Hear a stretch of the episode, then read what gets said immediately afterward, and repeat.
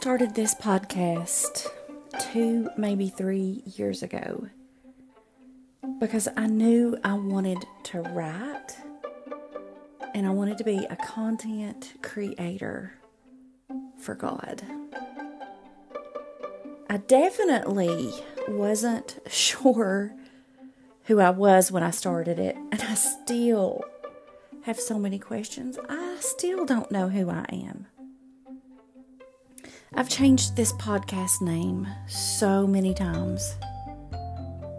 But guys, it really reflects how much I want to change. It reflects my hunger to find my purpose, to find who I am. It's a journey. Life is a journey. It's a discovery to find out who you are. And at my age, I'm realizing that there are certain things that I do in life that make me happy. Having a podcast, being a writer, a content creator,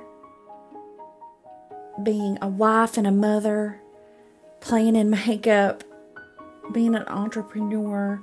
These are the things I love.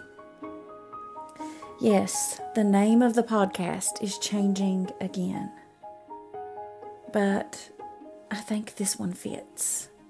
I know this one fits.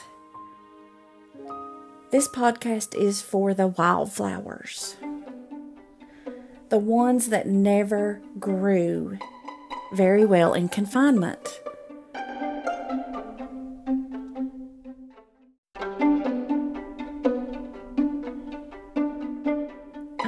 Changing every day, and I want this podcast to become new and to change with me.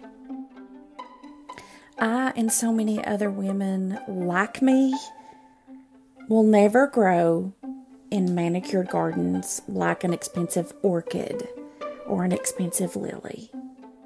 Nope, I'm a wildflower. I'm a lily like the one Jesus talked about in Luke 12.